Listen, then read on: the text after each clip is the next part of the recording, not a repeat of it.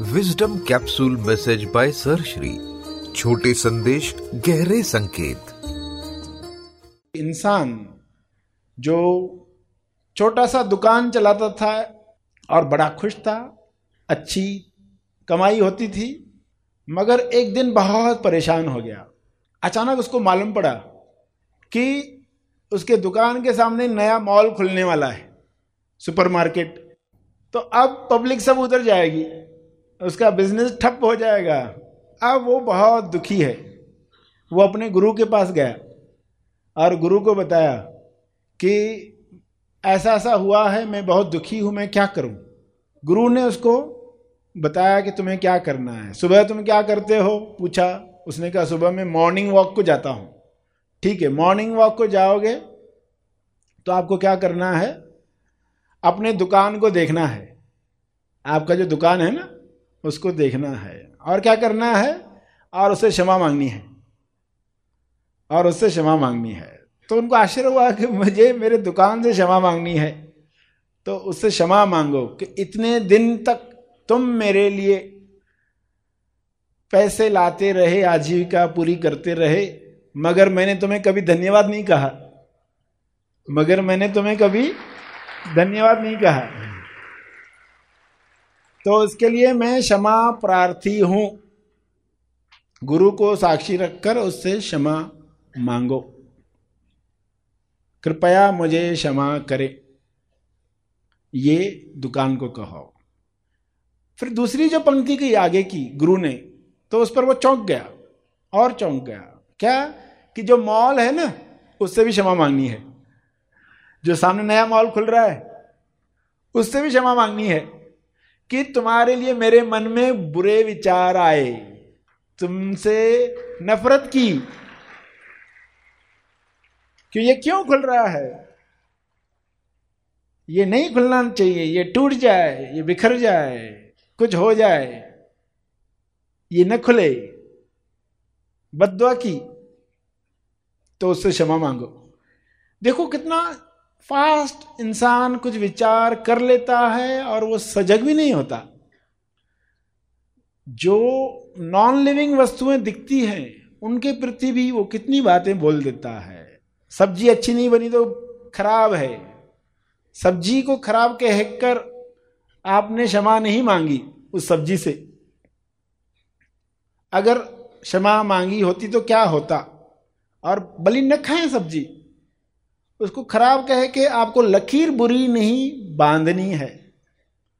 तो उस इंसान को गुरुजी ने कहा, अब उस मॉल से भी रोज माफ़ी मांगो। रोज सुबह जो जाते हो ना, ये रोज काम करो। अब लोग तो सोचेंगे कि कर्म कांड कोई मिलता, आसान रहता, वो करो। अब ये क्षमा साधना दे दी गई। अब वो रोज सुबह में मॉर्निंग वॉक में कर रहा है।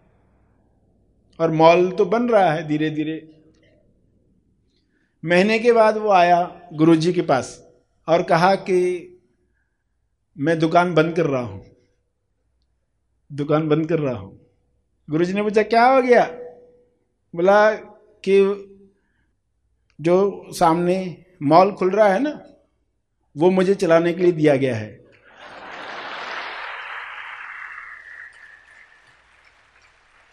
अरे चमत्कार कैसे हो गया? तो उसने बताया कि मैं रोज मॉर्निंग वॉक में जाता था, आपके बताए अनुसार दुकान से क्षमा माँगता था और उसको धन्यवाद देता था और मॉल से भी क्षमा माँगता था। मेरे द्वेष के लिए मुझे माफ़ करो। और फिर ये करके मैं आगे जाता था। तो क्या हुआ? वो जो पर्सन मॉल बनवा रहा था, वो भी मॉर्निंग वॉक में आता था। उससे दोस्ती हो गई। तो बातों बातों में वो शेयरिंग करते थे। उस मालिक को इतना पसंद आ गया उसका स्वभाव, उसका क्षमा मांगना, इतना पसंद आ गया और उसका एक्सपीरियंस दुकान चलाने का तो कहा कि ये मॉल तुम ही चलाओ, उसको दे दिया चलाने के लिए। अगर वो नफरत से भरा होता तो उसको कैसे देखता वो? कभी दोस्ती संभव ही नहीं थी। कैसे शुरुआत हो गई, कैसे चमत्कार हो गया। शॉर्ट में भी हम ईश्वर से क्षमा मांग पाए। क्या क्या विचार हमारे अंदर उठते हैं। क्या क्या मन देखना चाहता है, न्यूज़पेपर में क्या क्या देखना चाहता है। अनजाने में वो साझेदारी करता है, गलत चीज़ों के लिए निमित्त बनता है। तो जैसे ही लगा कि ये गलत चीज़ के लिए विचार आया, हमने तुरंत क्षमा मांग ली।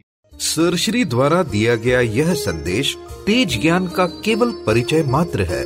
तेज ज्ञान नहीं, तेज ज्ञान सरश्री महा आसमानी परम ज्ञान शिविर में प्रदान करते हैं। इसका असली आनंद आप शिविर में भाग लेकर ले सकते हैं। यह शिविर आप ऑनलाइन भी कर सकते हैं। अधिक जानकारी के लिए संपर्क करें। इस संदेश के बारे में अपने विचार और अभिप्राय ज़रूर शेयर करें।